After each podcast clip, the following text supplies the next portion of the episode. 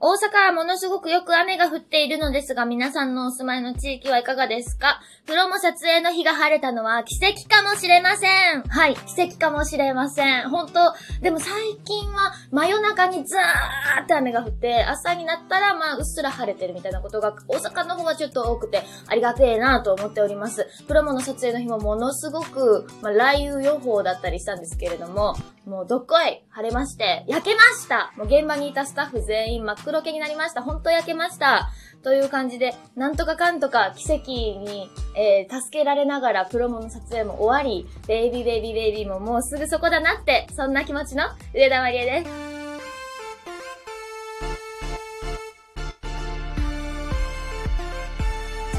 上田まりえの朝まで生返事。ヒャーがふっくらしてきたとか。はい。ヒャーふっくらしてきました。なんか丸いです。あのね、基本的に同じご飯が大好きなんで、この間ちょっといつものご飯が足りなくなってしまったんで、パッとスーパーで買ってきた、同じ種類のグレインフリーのやつをあげてみたんですけれども、あんま食べなかったですね。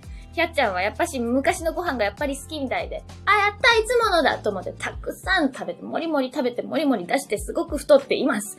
はい。キャッちゃん可愛いですよ。マヌも可愛いですよ。よ、甘えてですね、あ、あーってよく最近泣いて、撫でられております。はい。可愛いです。久しぶりのラジオキャンペーンで神戸、京都、大阪のラジオ局を回りました。はい、ラジオ久しぶりでしたね。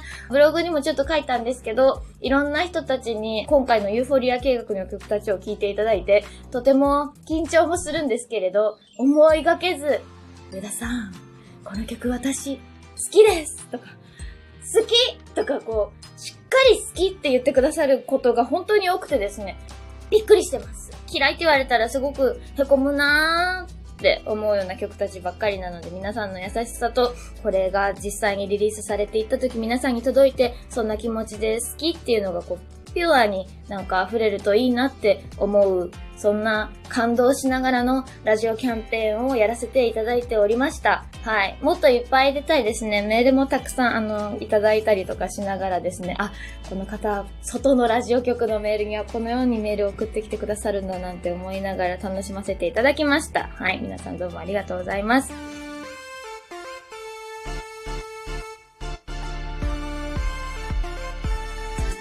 先週はベイビーベイビーベイビーの宇宙初オンエアでしたね。感想やそれ以外のメールもたくさん届いておりますので、今夜は読める限り読んでいこうと思います。ありがとうございます。こちらラジオネーム、ハス向かいのメガネさんから。こんにちは、こんにちは。先日、シグナルはノーのプロモ CD がついに届きました。黒色の封筒に包まれて表面の印字も素敵だなと思っていたのですが、裏面を確認してびっくりでした。驚きすぎて状況を把握するために一度箱にしまったくらいでした。ちょっと仕事でなんだかなということが多い時だったので、突然のサプライズみたく、すごく嬉しかったです。実は大事にしすぎてまだプロモ CD までたどり着けていないのですが、せっかくのプロモ CD ですので、CD プレイヤーを使って繰り返し聴こうと思います。今月末のベイビーベイビーベイビー計画も楽しみです。ウッドベースを入れた編成はどんな風に聞こえるのかなと今から待ち遠しいです。超かっこいいっすよ。超素敵よ。かっこいいってかね、かっこいいんだけど、素敵。ああ、素敵だな。音楽っていいな。音が鳴るって気持ちいいな。なんかそんなことを思い思うと思います。はい。で、プロモ CD ね。そうですね。配信のリリースの曲たちですので、CD から流れること、そしてそのものがね、お家の中に残っているっていうことがまずスペシャルではありませんかはい。どうもありがとうございます。こちら次、ラジオネーム、沢越さんから。上田さん、こんにちは、こんにちは。ダラダラの配信聞きました。ありがとう。MV、YouTube ライブも当日に見ました。今回もとてもいいなと思います配信されてからというものを断るごとに聞いてます。ベイビーベイビーベイビー計画も楽しみにしてます。シグナルアナのプロモ版 CD も届きました。ちゃんと歌詞カードが付いていたり、そしてあの CD ケースの手作り感がとっても気に入ってます。話は変わりまして、はい。最近朝まで生返事をちょうど79回まで聞きました。朝起きれない系の話や、納豆にマヨネーズの話とか、楽しく聞かせていただきました。試したらめっちゃ美味しかったです。そこで僕も上田さんに質問相談したいと思います。はい、そうですか。僕は今年に入ってからというもの過去一番に太ってしまい、もうすでに夏に入ってしまいましたが、本格的に痩せたいなと思っています。昼以降は甘いものや炭水化物は食べないようにしたり、夜ご飯はサラダやお肉、ゆで卵を食べるようにしているのですが、我慢していると、どうしても甘いものが食べたくなります。ちょっとでも手を出してしまった日にはそれはもう食べ過ぎてしまいます。上田さんも食欲を我慢されたりしてると思うのですが、決めつけんなよ我慢する時の考え方、秘訣なんかはあるでしょうか？ぜひ教えていただきたいです。我慢したりしてるんですよね、最近でも本当に。その通りなんですよ。ラーメンとか麺類が私も大好きで、麺ばっか食べてしまうんだ夏は特になんですけれど、でも、麺だけど、蕎麦にしようとか、やってます。あと、アスリートかなって思うような食生活をなるべく心が、ゆで卵とか、鶏、あと、豚だけだったらいいかなとか。で、ゆで野菜。なるべくこれを食べるようにしないと、代謝が落ちてきたのを自分では感じているので、昔は別に食べようが食べまいが、そんなにめっちゃ太るってことはなかったんですけど、最近はちょっと気になってます、私も。で、腹筋したりとかもするんですけど、最近続かないですね、本当に。暑いし、辛いよね。で、甘いものは、タくなるんですけど、我慢してたら、いらなくなってきませんか？なんか私最近ちょっとそれ感じます。うん。もう全然欲しくないって最初から思い込むと、全然欲しくない気がする気がしますけれども、頑張ってください。次、ラジオネームゆさん。え、ベイビーベイビーベイビー弾き語りでは何回か聞いたことがあるのですが、また違った雰囲気です。すっごくいいです。マリエちゃんの歌もまた、本当に好きです。そして今、自分の身の回りに起きている出来事に、愛おしいという感情が迷子になってしまっていて、ちょっぴり泣けました。きっとうまくいくであろうと信じて、マリエちゃんの歌に癒されて頑張ろうって思ってます。視聴チケットでのライブにはなるのですが、楽しみにしています。何があったんだろう。愛おしいという感情が迷子。いいフレーズですね。まあ、泣くことはデトックスなんで、いっぱい泣いてください。次、ラジオネームかほひなさんから、こんばんはこんばんは。まりえちゃん出演の ABC ラジオ聞きました。まりえちゃんの楽曲の素晴らしさを解説、力説してくれて、本当に嬉しかった。プロから見ての歌詞、曲、歌唱の素晴らしさを余すところなく伝えてくれてとにかく感激でした。自分ではなかなかああいう風には言いにくいですよね。外のラジオ番組に出るのって大事ですね。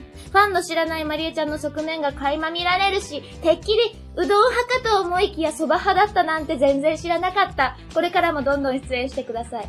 詩の素晴らしさはもちろんマリアちゃんプロデュースで絵本出してほしいくらいなのに、それだけでは終わらず曲の素晴らしさ、そしてとても魅力的な外見と内面。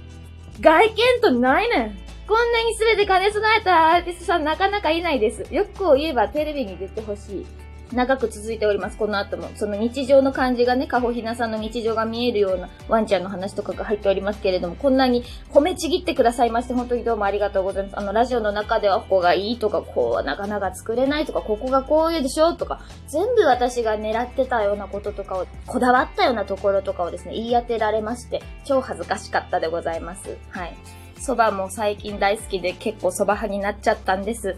久留米に帰ったら多分うどん派に戻るんだと思います。はい。という感じでたくさんメール来ております。ラジオにもおとたのさんとか、あおさんとか、高尾美さんとか、ウインナー定食さんとか、吉明さん、愚かな風さんとかですね。いっぱい、はずみかんさん、さばくもさんとか、その他たくさんいただいておりますけれども、ちょっともう今日はここまでごめんありがとうございましたまた普通歌やろうぜ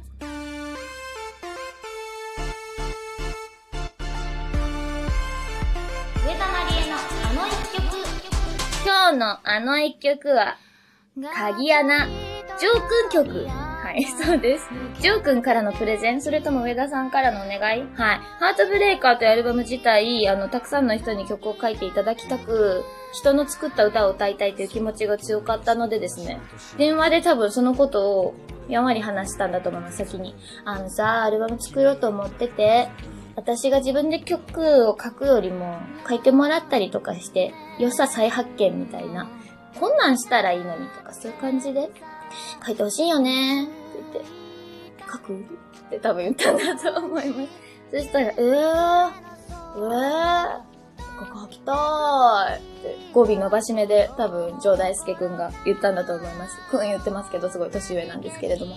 それからですね、届いた曲がね、7分ぐらいある、長えなーって思ったんですけれども、なんか最初に再生した時、何でかわからないけれど、そのオルゴールの音みたいなメロディーで、こう、歌のメロディーがオルゴールの音色で打ち込まれていたのかな。